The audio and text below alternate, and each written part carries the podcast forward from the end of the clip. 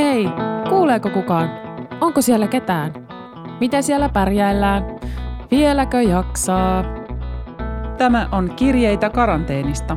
Eristettyjen tori, yhteinen poikkeustila.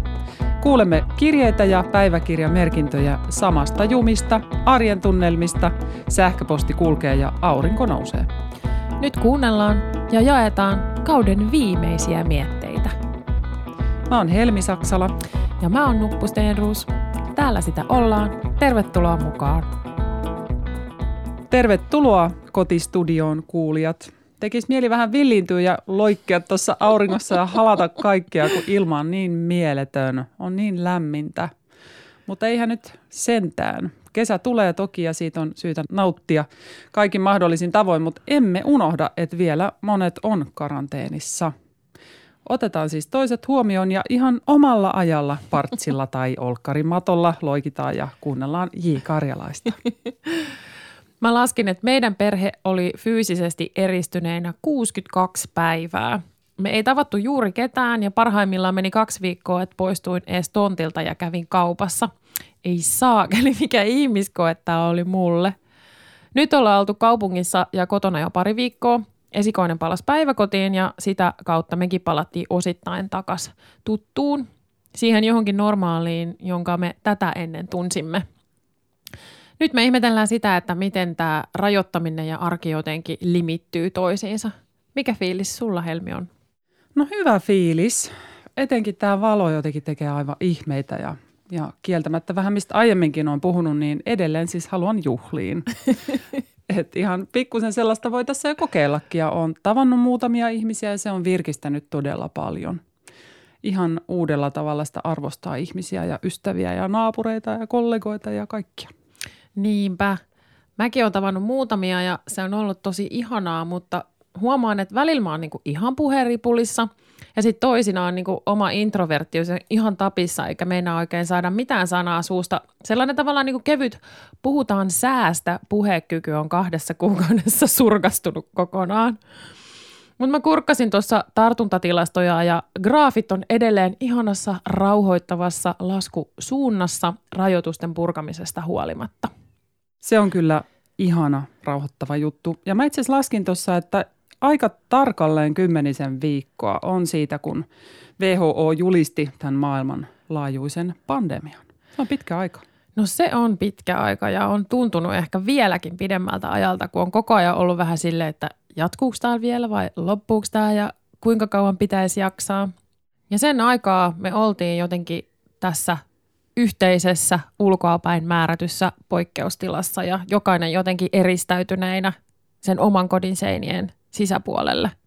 Joo, ja kyllä mä voin sanoa, että, että mulle ainakin tämä ohjelma, sen tekeminen sun kanssa on tuntunut semmoiselta niin tärkeältä ja jos voi sanoa luontevalta, vaikka tässä ajassa ei tavallaan ollut mitään luontevaa, niin mutta jotenkin semmoiselta oikealta tavalta olla tässä ja reagoida siihen, mitä tapahtuu.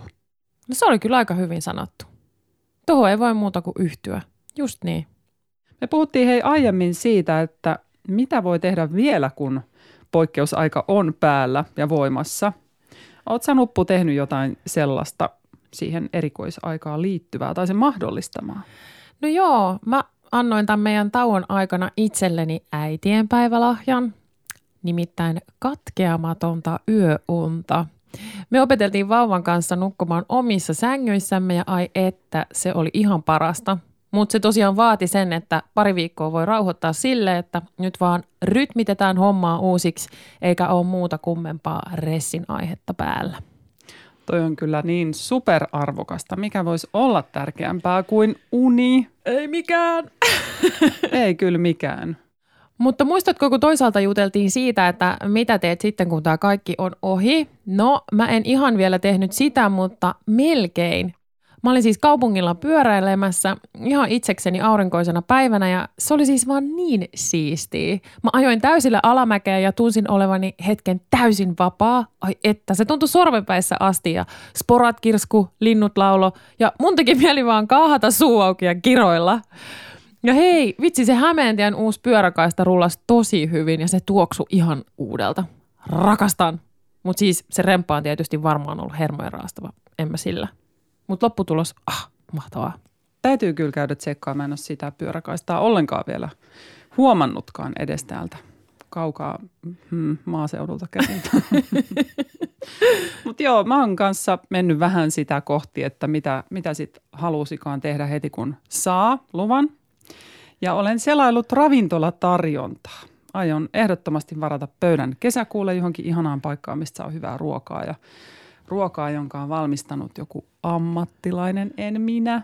Slurps. Et kyllä, tätä on kyllä niin odotettu. Mua on helppo miellyttää, kun vaan saa ruokaa pöytään, niin mä oon tyytyväinen. Mutta hei, mitäs meillä olikaan tänään ohjelmassa taikka paperilla nuppu? No tänään meidän kirjeissä toistuu teema kohti uutta normaalia ja tässä jaksossa me pohditaan aika paljon kysymystä, että mikä normaali? Meillä on yrittäjä, joka kertoo, näkyykö normaalia kohti kurottuminen virkoamisena asiakasvirroissa – Sairaanhoitajan mietteitä, että miten hänen normaalinsa muuttui. Opettaja, joka kertoo, miltä tuntui palata oman, omaan kotiluokkaan. Ja viimeisenä kirjeenä tähytään horisonttiin ja tähdätään maapallon normaaliin. Mietitään, mitä tämä kaikki tarkoittaa maapallon mittakaavassa. No aikamoista. Toi normaalin käsite on kyllä ihan älyttömän mielenkiintoinen ja mä oon sitä pikkusen tästä tutkinut – ja jos nyt ihan menee helpoimman kautta, niin aivan siis Wikipedia kertoo, että yhteiskuntatieteissä normaalilla tarkoitetaan normien mukaista käyttäytymistä. Ja normit vaihtelevat ajan kuluessa ja ovat yleensä ikäryhmä sosioekonomista ja sukupuoli riippuvaisia. Ryhmien normit eivät välttämättä toisaalta ole missään tekemisissä toistensa kanssa – ja tämä jotenkin vei mun ajatukset megatrendeihin. Ja Sitran megatrendilistauksessa nyt ihan tammikuulta 2020, niin siellä kirjoitetaan näin. Vastakkain asettelut korostuvat ja ihmiset pyrkivät jakamaan itsensä ja toisensa erilaisiin kuvitteellisiin ryhmiin. Toisaalta arvojen, asuinpaikan tai poliittisen suuntautumisen suhteen, mutta myös esimerkiksi kulutusvalintojen tai elintapojen suhteen. Ja tässä on mun mielestä jotenkin kiinnostavaa tuo näkökulmaero, että kuinka vahvasti sitä itse ajattelee itsensä osaksi jotain heimoa niin sanotusti, tai, tai toisaalta, että kuinka moni näkee sen toisen ihmisen osana jotain toista heimoa. Eli niputanko minä itse vai niputatko sinä ja miten nämä niput eroaa toisistaan? Vitsi, toi on kiinnostavaa. Ja mä oon ehkä sitä pohtinut niin nyt tässä korona-aikana – ihmisten käyttäytymisen ja liikkumisen näkökulmasta. Että jotenkin se tilan ottaminen vaikka julkisissa tiloissa on heti aiheuttanut eri puraa ja itsekin olen todellakin kiroillut, kun joku on vaikka mun ulkoillessani, niin tulee, kulkee siitä liian läheltä tai ajaa fillarilla ihan siitä niin kuin hartioita hipoen. Että toi on nyt varmaan nyt sit sellainen ja tollainen ja toi on maalta ja toi on kaupungista ja tämä on tommonen ihminen. Ihan siis älytöntä semmoista – todella nopeaa ja kiukkuista tulkintaa. Mitä sä ajattelet tästä?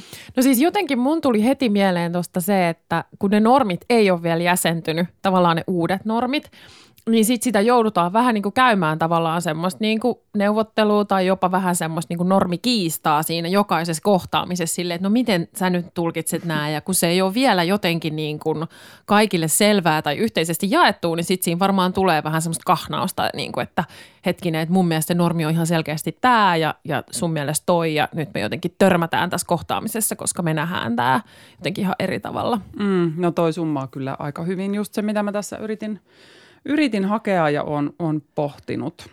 Että kyllä se sana normaali nyt aika vahvasti nykyään särähtää korvaan. No totta, totta. Mutta hei, loistavaa pohdintaa. Mennään ensimmäiseen kirjeeseen. Musta tässä on aika mielenkiintoinen näkökulma tähän asteittaiseen normaaliin palaamiseen. Se tulee nimimerkiltä Etulinjan sairaanhoidosta päivää. Terveisiä karanteenin rajapinnalta. Karanteeni, kun ei tunnu tässä läsnätyössä terveydenhuollossa, jonne tämä työläinen ruutuuttaa useammalla julkisella liikennevälineellä päivittäin. HSL kulkee kaikissa muodoissaan ja kuljettaa puurtajaa. Asiakkaat tulevat kiltisti vastaanotoille ajanvaraustensa mukaan ja pelko siitä, että he luottavat olevansa poliklinikalla jotenkin suojattuina, kaihertaa minua.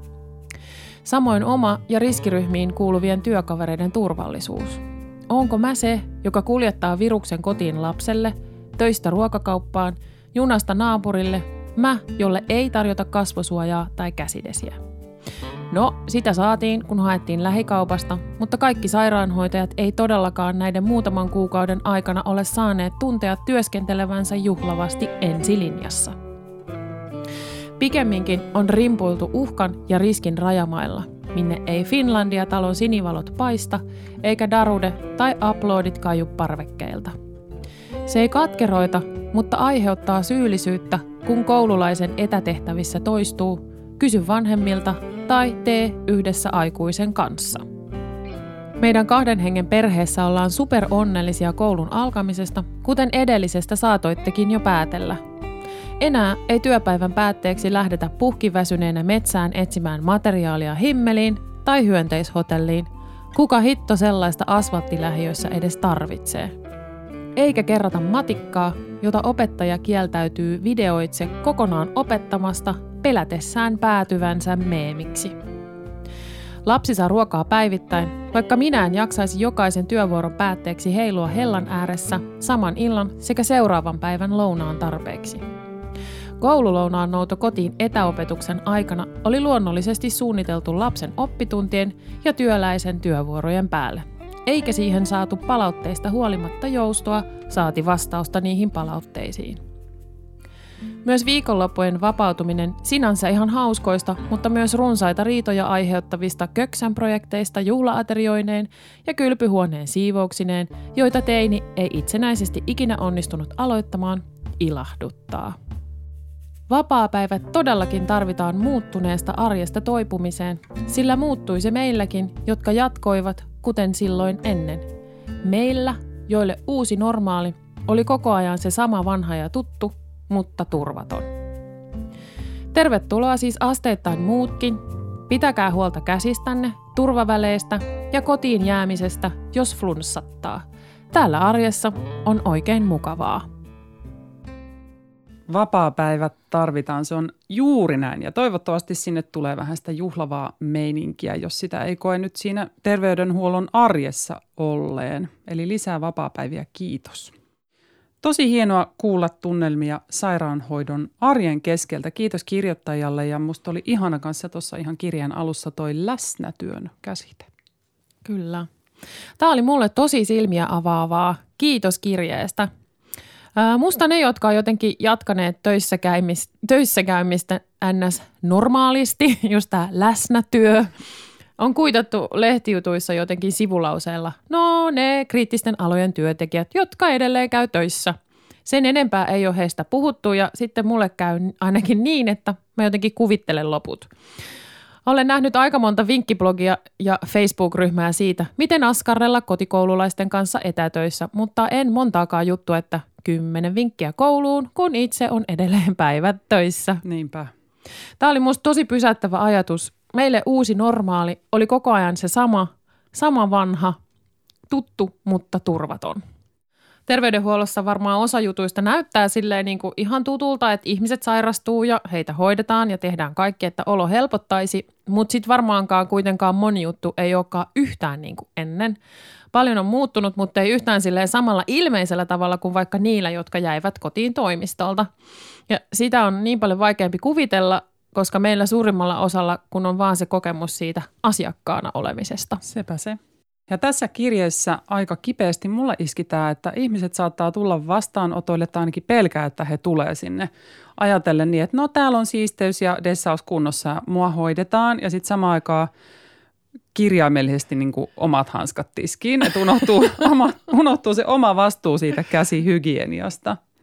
Ja sitten toisaalta mä oon kyllä kuullut, että terveysasemilla ei yksinkertaisesti käy ihmisiä, kun varotaan sitten liikaakin.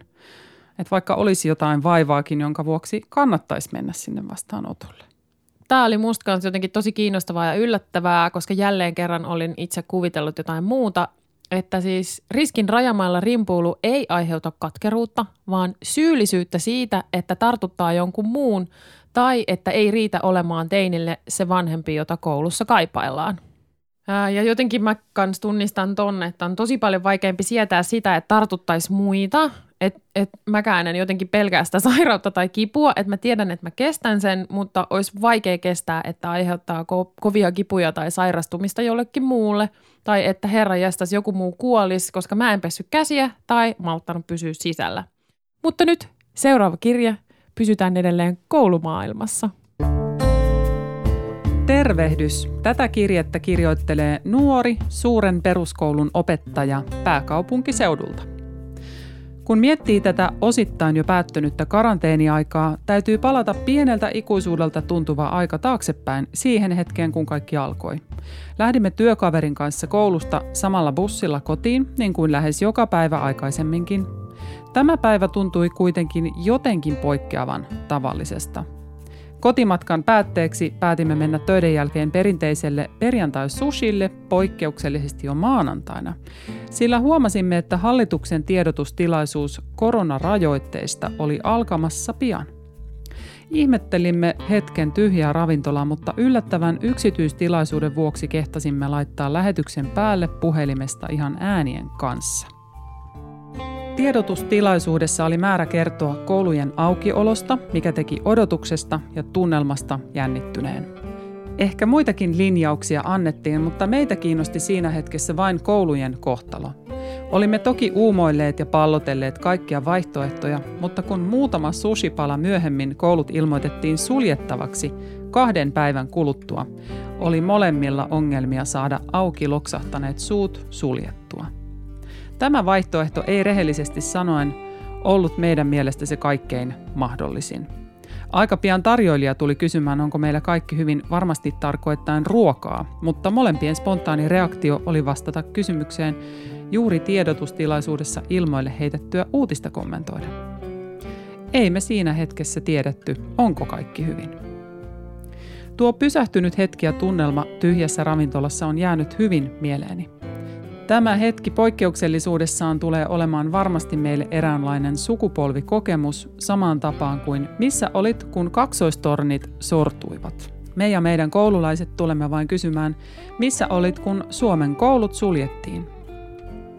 Opettajille ja koko suurelle taustahenkilöstölle annettiin tasan yksi työpäivä aikaa valmistautua täysin uudenlaiseen työnkuvaan ja koulujen sulkemiseen – tai tarkemmin sanottuna yksi työpäivä ja kaksi iltaa. Ja kyllä sitä työtä tehtiinkin ja tehdään edelleen. Olen ihan äimistynyt ja ylpeä suomalaisten opettajien valppaudesta ja valmiudesta hypätä täysin poikkeavan ja uuden työmuodon kimppuun.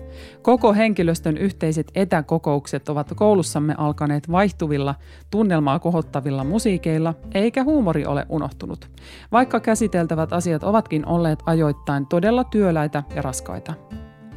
Opettajan työ on luonteeltaan kovin yhteisöllistä ja vaikka työn lähes leimaavin ominaisuus on poistettu, on ollut hienoa havahtua siihen, miten helppoa on soutaa yhteistä venettä, kun suunta on sama.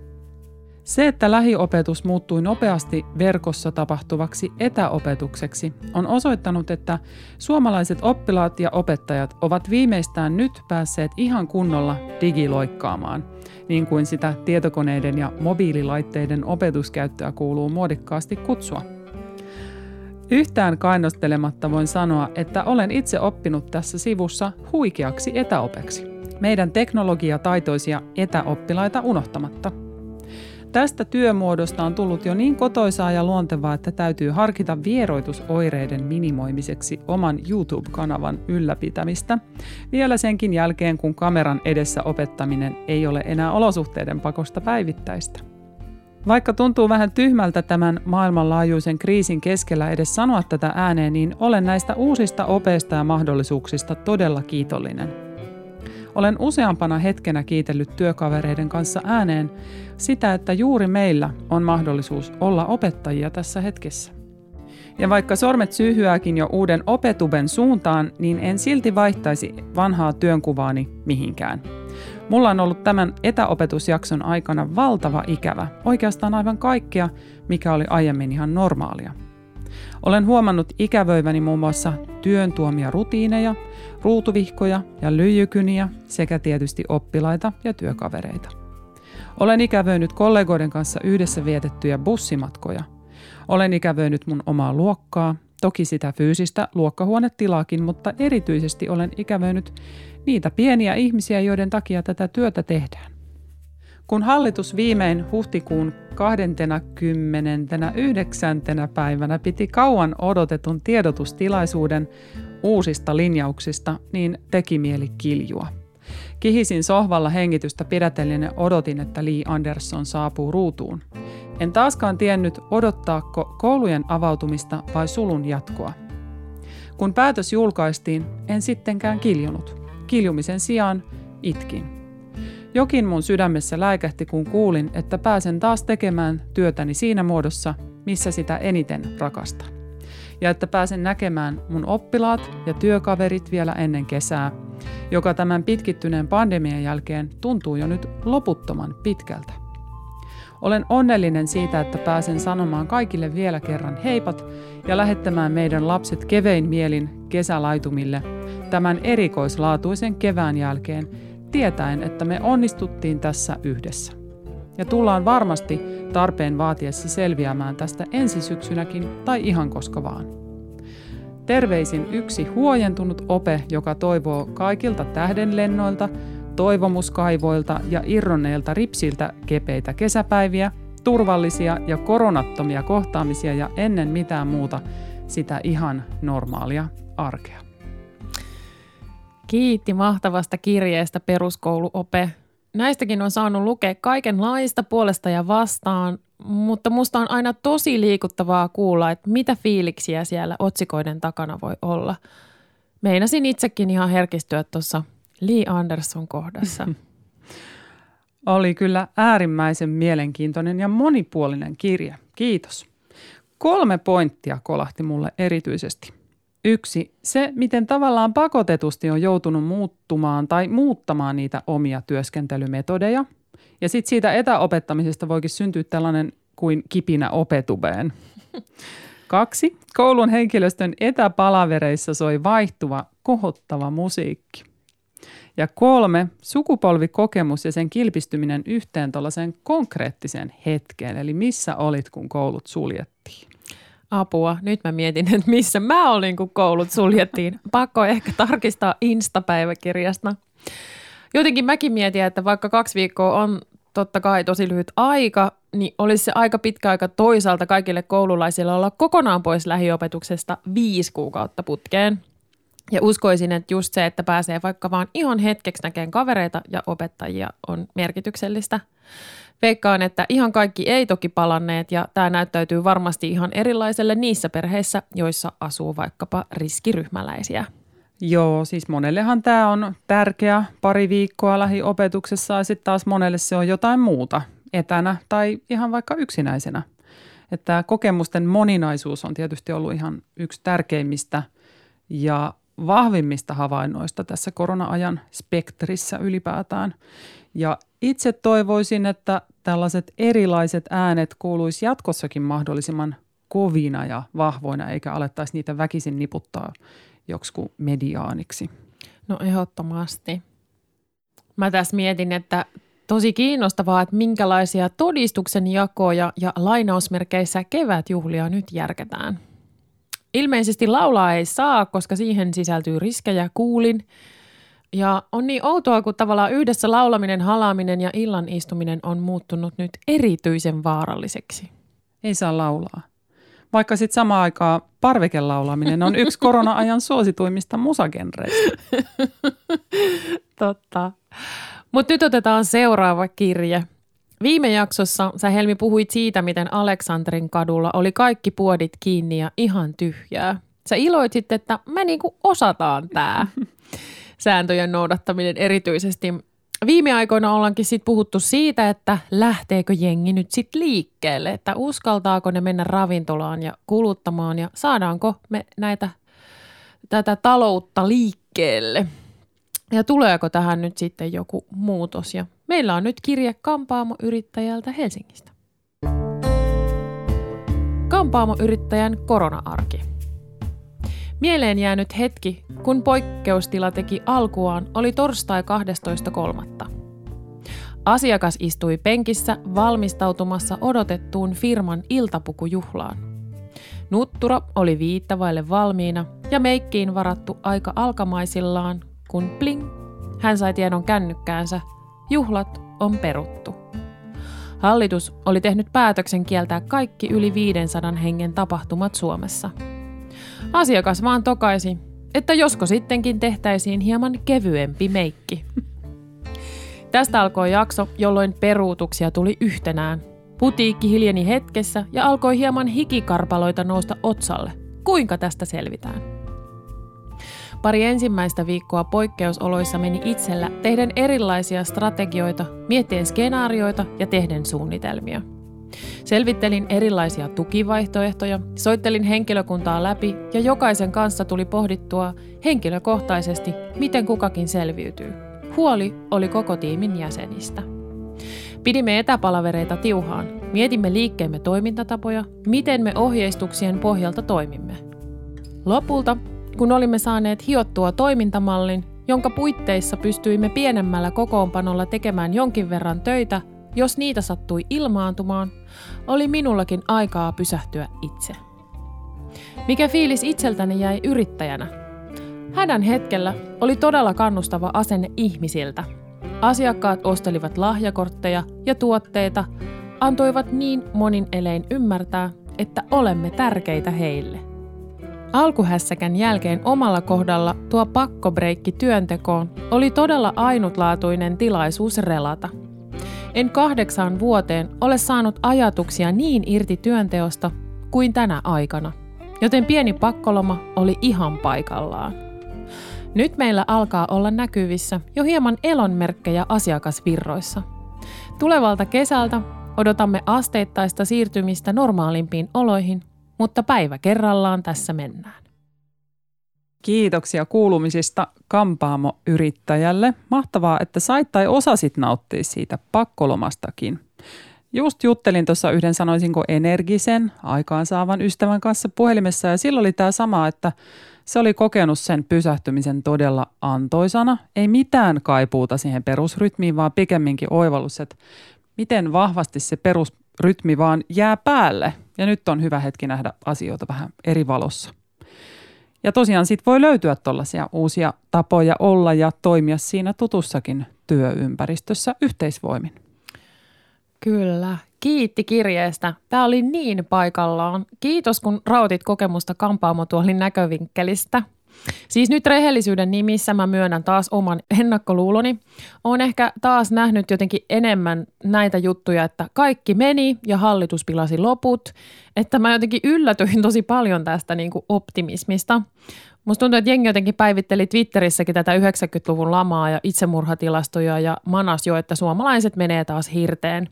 Ja sitten sitä jotenkin itsekin unohtaa sen perusainesosan, josta kuitenkin musta tuntuu, että suurin osa yrittäjistä on tehty – se ikuinen optimismi, uusien mahdollisuuksien haarukointi ja ahkera kova työ itselle tärkeiden ja mielekkäiden asioiden puolesta. Tässäkin on monta puolta, niin on iloinen, että meillä on keskustelussa monia ääniä ja ymmärretään useampia tilanteita. Ja säkin oot Helmi tuore yrittäjä. Joo, ja kyllä mä tunnistan ton tietynlaisen optimismin ja sellaisen, että aha, nyt tapahtui näin ja mitäs siitä voisi sitten ajatella ja mitäs nyt sitten keksittäisiin että ei se tosin ehkä mun kohdalla ainakaan lähde siitä mun yrittäjyydestä, vaan pikemminkin mun yrittäjyys on aiheutunut osin tämän luonteenpiirteen johdosta. Mutta jännä itse asiassa kuulla, että säkin oot ton mediankin aika yksipuolisen uutisoinnin johdosta nähnyt sen sellaisessa totisemmassa valossa tosiaan mä sain itse itseni kiinni siitä, että mä olin jotenkin niellyt sen hokeman, mm. mikä ehkä useissa artikkeleissa jotenkin toistuu, että miten ne yrittäjät ja joukkokonkurssit. Ja sitten kun ei itse tiedä tai ei ole sitä kokemusta, niin sitten sitä kuvittelee helposti loput. Mutta olen antanut itseni ymmärtää, että ainakin optimi- optimistisimmat ennustaa, että tästä talous taas nyt kähtäisi liikkeelle että mitään semmoista finanssikriisin kaltaista kymmenen vuoden syöksykierrettä ei pitäisi olla horisontissa. Mutta tässä kohtaa on toki ihan turha sanoa mitään, kun ei oikeasti tiedetä. Mutta jos mä nyt katselen itseäni, niin mä oon ainakin viime aikoina käyttänyt tosi vähän rahaa muuta kuin ruokaa, mutta jos on käyttänyt niin kotimaisiin pieniin yrityksiin. Ja sitten ihan tarkoituksella tilasin vähän internetsapuja yhdeltä mahtavalta yrittäjänaiselta. Ja nyt kun ollaan oltu kaupungissa, niin parina päivänä ollaan käyty hakea sitten myös rafloista safkaa kotiin. Ja totta kai mä ajattelin mennä tietenkin myös mun luottokampaajalle pikapuoliin. Mm, joo, tuosta oli just itse asiassa uutisointia myöskin, että voi olla, että tämä saa ihmiset kuluttamaan kestävämmin ja nimenomaan, kuten säkin olit jo tehnyt, niin satsaa siihen, että tukee muita yrittäjiä. Ja kampaajasta puheen ollen, niin itsekin uskaltauduin kampaajalle viikko sitten, vähän yli viikko sitten ja se tuntui kyllä jotenkin tosi kivalta. Mä en ole ennen ehkä ajatellut sitä niin tietoisesti, että kiva tässä tukea toista yrittäjää.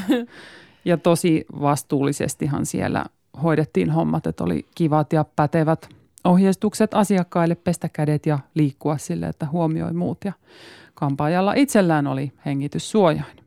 Just jotenkin niin ilahduttavaa kuulla tuossa kirjeessä, että, että tässäkin tapauksessa asiakkaat oli ennemminkin tämmöinen kannatteleva yhteisö, joka, jonka ylläpitävä voima tuli nyt vastoinkäymisten myötä esiin, että miten he halusivat monilla eri tavoilla osoittaa aivan myös riihikuivaa rahaa myöden, että miten tärkeä tämä yritys tai nämä yrittäjät heille on. Se on siis yhteisö, joka kannattelee ja se on musta aika kaukana siitä ajatuksesta, että on joku asiakas, jolta kynitää vaan rahat. Meillä on tosi tympeitä mielikuvia mun mielestä näistä ja mä haluankin nyt luopua näistä luutuneista, että moido vaan. moido. Joo, siis pienyrityksillä ja varsinkin ehkä palvelualoilla, no toki siis siellä isommissakin yrityksissä, niin syntyy ystävyyssuhteita – luottamusta, arvostusta, toisten tekemistä ja osaamista kohtaan, siis asiakkaiden ja yritysten välillä. Ja se on aika hiton iso osa tätä yhteiskuntaa. Ja sitten toisaalta myös sitä kaupunkielämää, mitä säkin Nuppu rakastat. Sä oot taas niin ytimessä, Helmi. Uh. Parasta. Nyt olisi taas hyvä hetki antaa ääntä runolle. Ja näyttelijä Ella Pyhältö lausuu Edith Södergrania.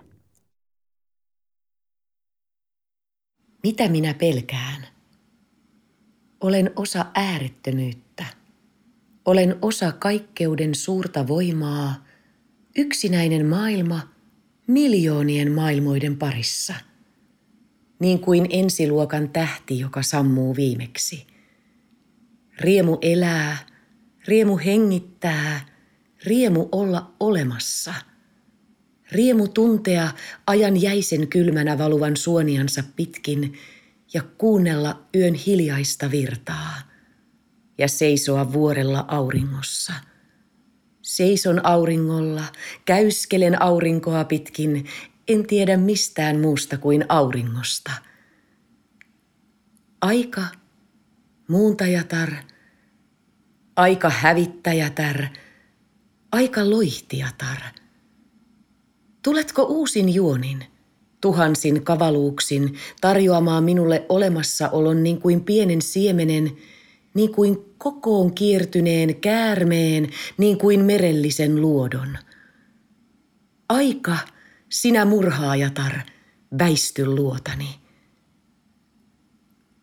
Aurinko täyttää rintani suloisella hunajalla ääriä myöten ja sanoo – Kerran sammuvat kaikki tähdet, mutta ne loistavat aina pelkoa vailla. Aika, tuletko uusin juonin? ja nyt meidän viimeinen kirje. Ja mä valitsin tämän syystä tämän ohjelman viimeiseksi kirjeeksi. Me ollaan sivuttu ilmastoa ja ympäristöä ennenkin tässä ohjelmassa, mutta se on musta meidän uudessa arjessa entistäkin tärkeämpää, miten tämä aika, kun me ollaan oltu pakotettuja katsomaan itseämme ja tekojamme tälle maapallolle, niin miten me tämän tutkiskelun jälkeen toimimme ja millaisia vaikutuksia sillä on meidän kaikkien tulevaisuuteen.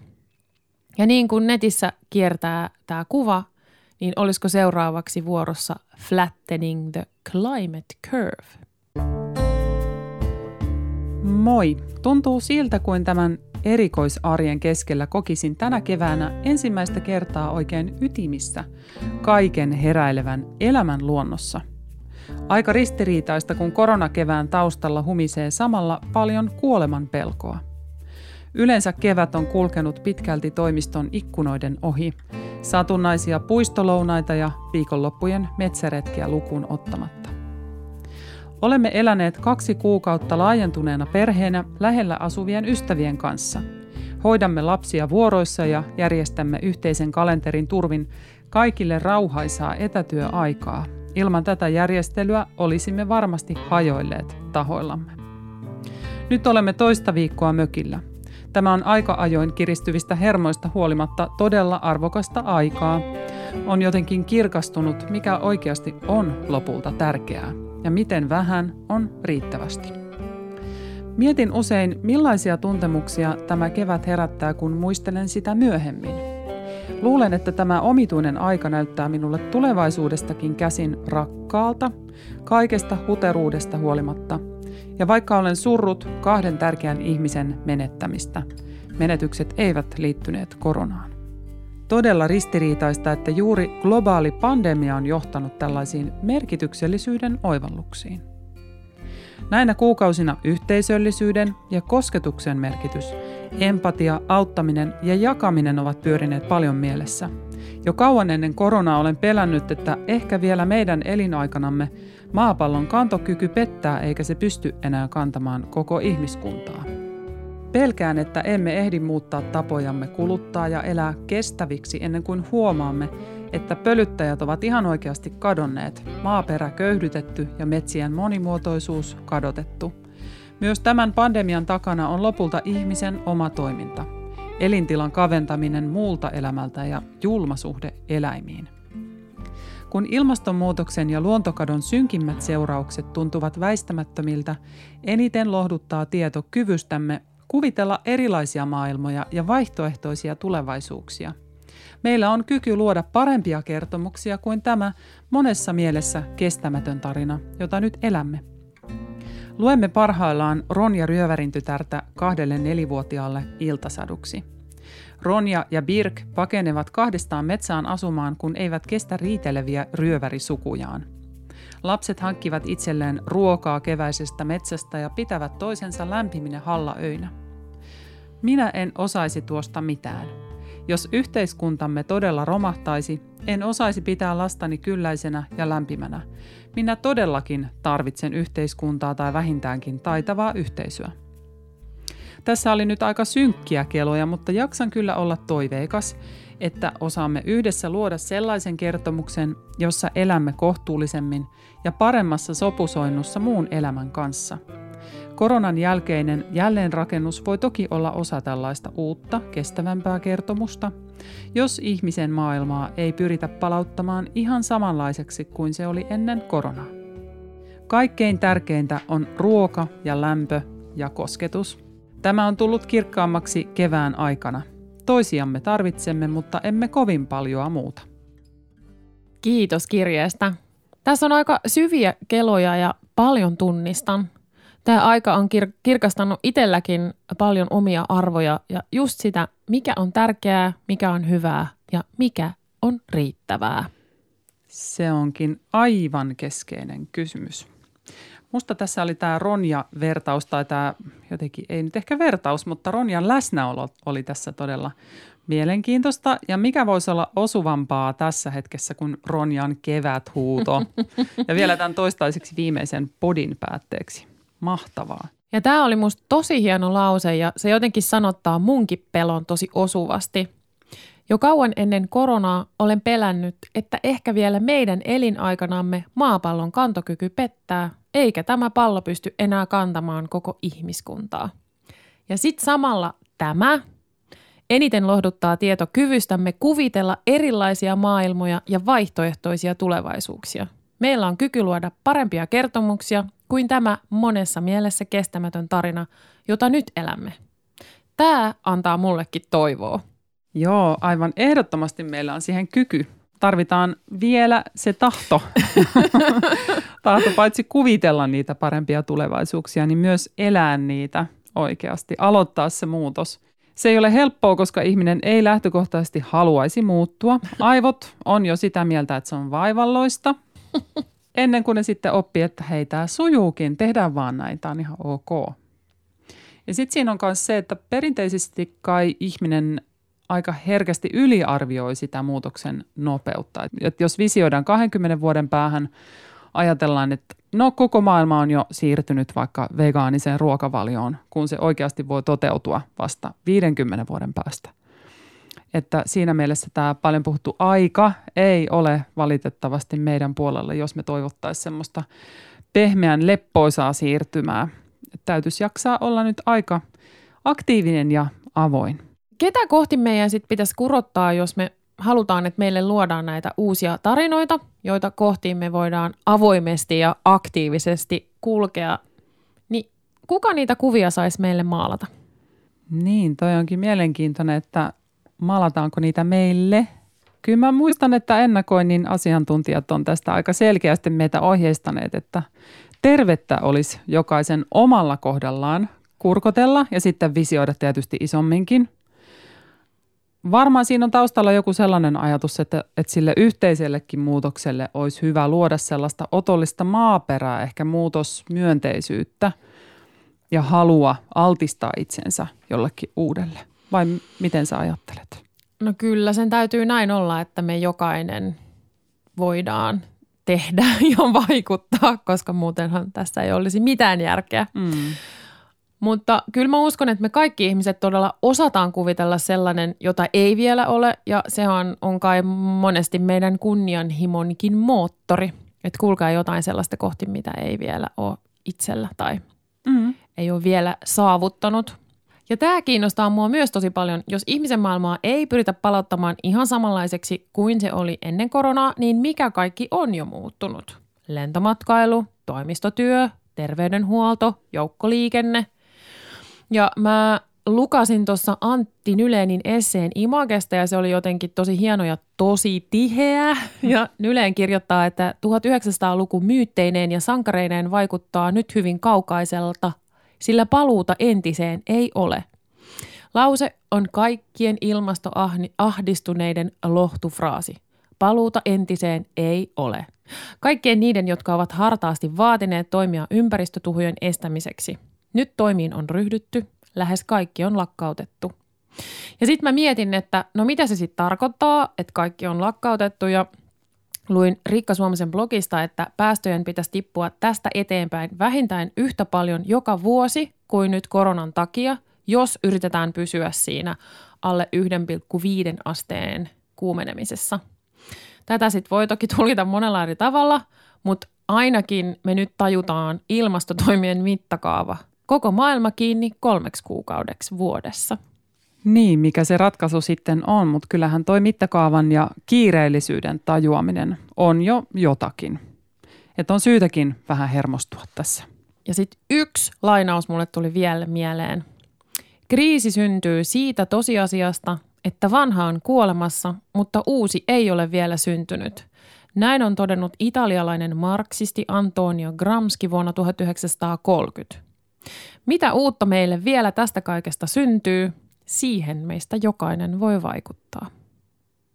Helmi, mä haluan jutella vielä yhdestä viimeisestä asiasta ja siihen meidät johdatteleekin tällä kertaa runo, jonka saimme.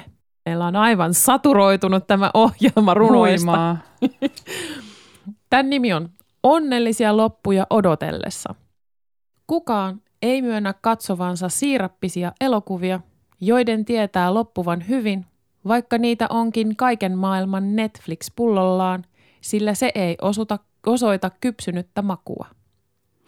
Tänä keväänä en häpeä. Huudan kerrostalon tuuletusparvekkeelta tyhjälle sisäpihalle, että kaipaan onnellisia loppuja. Kaipaan ja suorastaan vaadin onnellisia loppuja. Elokuviin ja elämään. Haaveilen itkeväni heinäkuussa leffateatterissa muiden ihmisten keskellä. Ympärilläni pussit rapisisivat ja kuuluisi limsapullojen sihinää. Haaveilen niistäväni vapautuneesti hupparin hihaan ilman, että vieruskaveri kavahtaa. Helmi, saadaanko me tälle onnellinen loppu? Onko tämä nyt sitten tämän podcastin loppu? Jaa, tarkoitatkohan se nyt onnellista loppua ylipäätään elämässä, maailmassa, maailmankaikkeudessa vai tätä podia?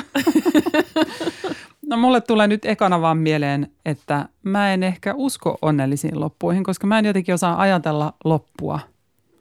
Mä ajattelen enemmän sellaista jatkuvaa liikettä ja kiertokulkua ja elämää, joka syttyy ja sammuu ja syttyy taas jossain toisessa muodossa ympärillä – mitä tulee tähän podcastiin, niin kohtalo lienee samankaltainen. Tämä on tosiaan viimeinen kirjeitä karanteenista jakso, mutta kun me ollaan, sinä ja minä olemme nuppu kyseessä, niin tuskinpa tämä ihmettely ja ontuva huumori päättyy tähän. Ja siitäpä tulikin mieleeni nupun erikoiskorneri. Tällä viikolla mun huomio kiinnittyi jälleen kerran kaverin Facebook-päivitykseen. Tämän osuuden nimi olisi siis ihan hyvin voinut olla myös nuppuluke ääneen sosiaalista mediaa. Siis toi aivan loistava otsikko. Nyt heti mä tartun tähän nuppuluke ääneen sosiaalista mediaa. Tässä olisi ehkä uuden ohjelman paikka ihan vallan. Mä kuuntelen. Apua. Mutta asiaan. Näin tämän siis juristikaverini seinällä – Tämä lisääntynyt inhimillisyys on kyllä aika ihanaa. Neuvottelut voi olla hyvinkin asiallisia, mutta ihmiset istuu keittiöissään tai kellarissaan ilman pukuja tai meikkiä. Jonkun puoliso, lapsi, eläin pölähtää välillä ruudulle hakemaan jotain. Jotenkin se lisää käsitystä siitä, että samoja juttuja kaikilla. Suluissa, siis meillä etuoikeutetuilla, jotka tekee töitä kotona. Tämä sai mut miettimään, että saataisiko me jatkossa olla vähän jotenkin kokonaisempi, kokonaisempia duunissakin, että mikä kaikki meidän inhimillisyydestä saisi näkyä.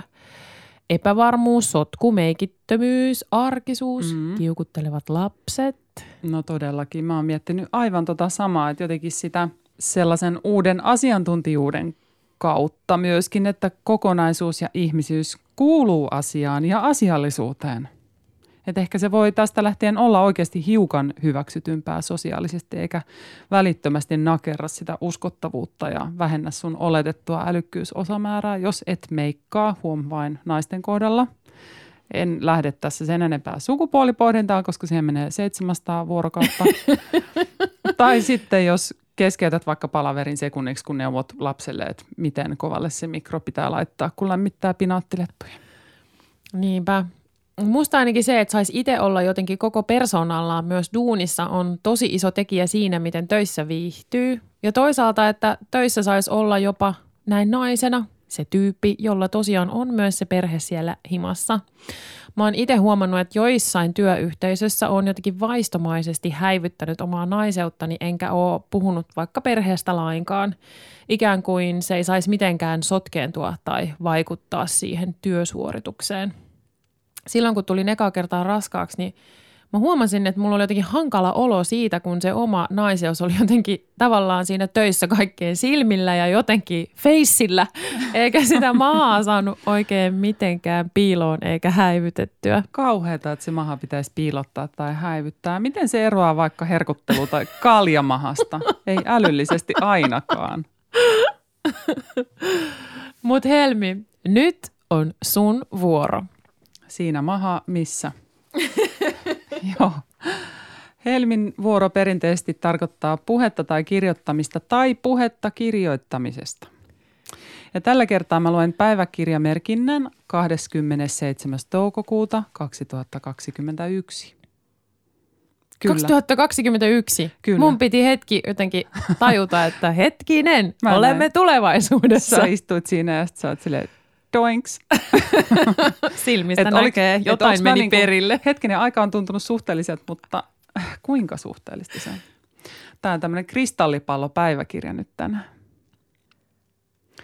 Rakas päiväkirja tänään heräsin virkeänä ja onnellisena, vaikka olin nukkunut vain kuusi tuntia. Oli vaan niin ihanaa, kun satakielet lauleli tuossa ikkunan takana ja kahvikuppikin odotteli valmiina sängyn vieressä. Ja kas siinä oli myös tuore uunituore voisarvi ja kimppupioneja. Ja sitten ihmeekseni mä huomasin, että mun kynnet oli itse lakanneet itsensä. Ja sääret oli itse ajelleet itsensä ja mun virttynyt yöpaita oli muuttunut silkkiseksi aamutakiksi. No ei vain eskaan. Mä Ei, jo ajattelin, ei. että mihin mentiinkö me vuoteen 2050. Ei, ei, ei, kun tässä päästään pointtiin, koska näin paljon ei voi muuttua vuodessa.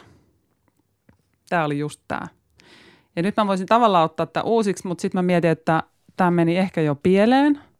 Ja sitten tämä meni pieleen, mutta sitä ei voi enää perua ja se ei haittaa, koska tämä vuosi koronan jälkimainingeissa on saanut minut hiukan suhtautumaan armollisemmin virheisiin, omiin ja toisten. Et ehkä tälle julkisesti ajatellen, niin vaikka kuinka tehdään parhaan tiedon mukaan päätöksiä ja ratkaisuja, niin tilanteet on niin uusia, ettei niitä virheitä voi välttää.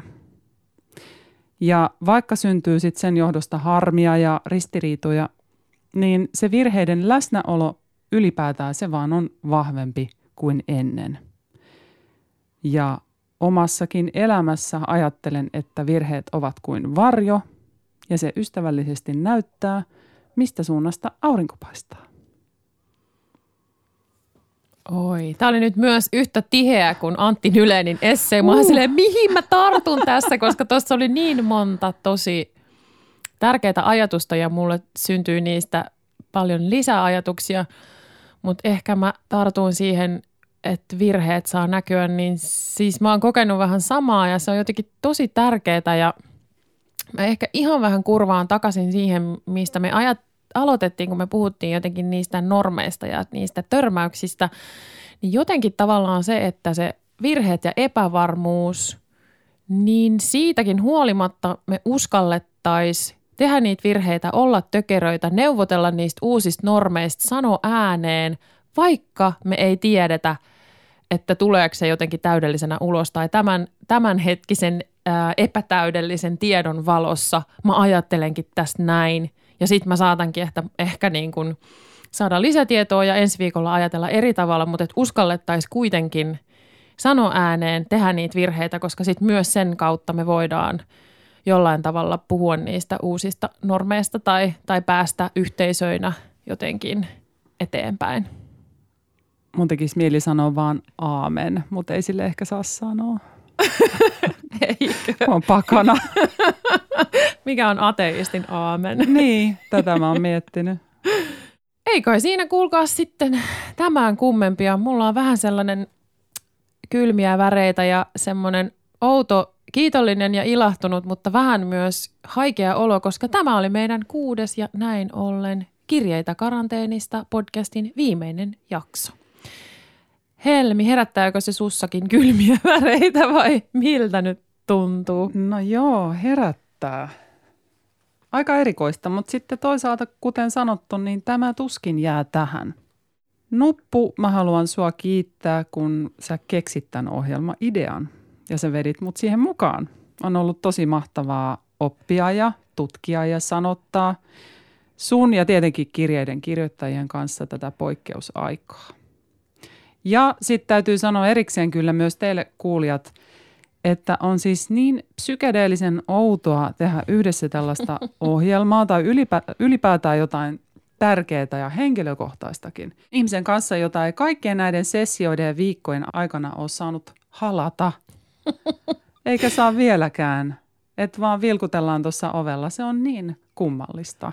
Mä kyllä jaan ton sun kokemuksen siitä, että on kyllä ollut aika mahtavaa, että meillä on nämä äänipäiväkirjat tallenteena jotenkin tästä eriskummallisesta ajasta ja tavallaan just aina siinä hetkessä, kun se on tapahtunut. Että se vaikuttaa, tai se tuntuu niin erilaiselta nyt, kun vaikka katsoo sitä kymmentä viikkoa taaksepäin, niin on jotenkin hauskaa, että me ollaan sitten tehty niitä huomioita ja äänitetty niitä sit silloin, kun se on ikään kuin tapahtunut. Mm.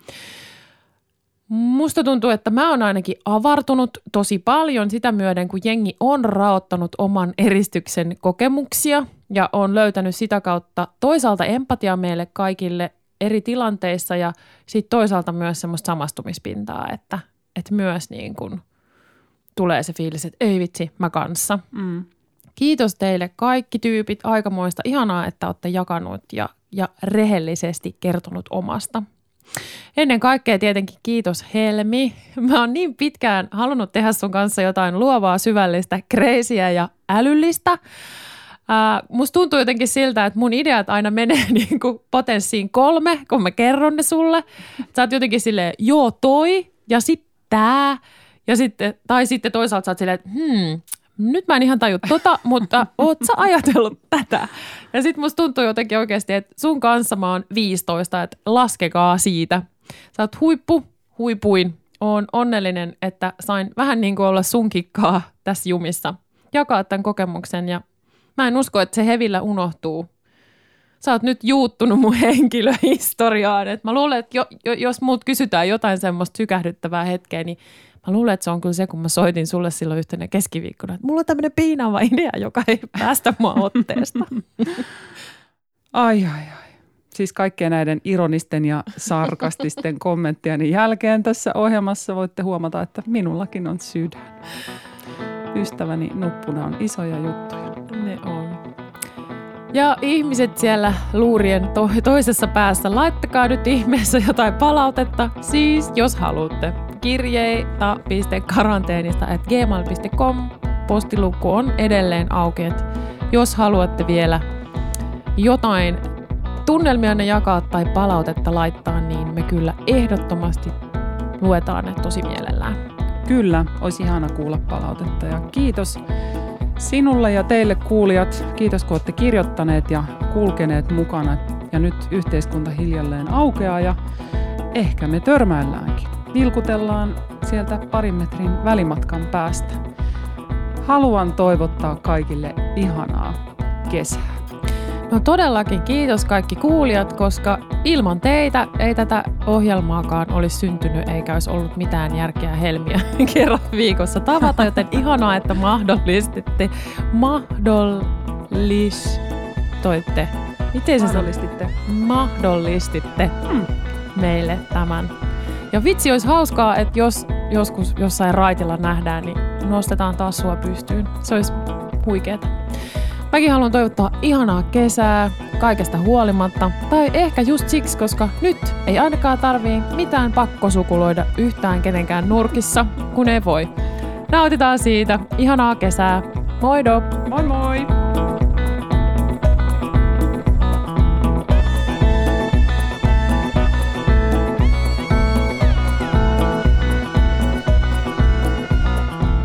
Ohjelman käsikirjoitus ja konsepti Nuppu Steenruus ja Helmi Saksala. Musiikki Jussi Jaakonaho. Runon lausui Ella Pyhältö ja sen kirjoitti Edith Södergran. Kiitos kirjeitä lähettäneet.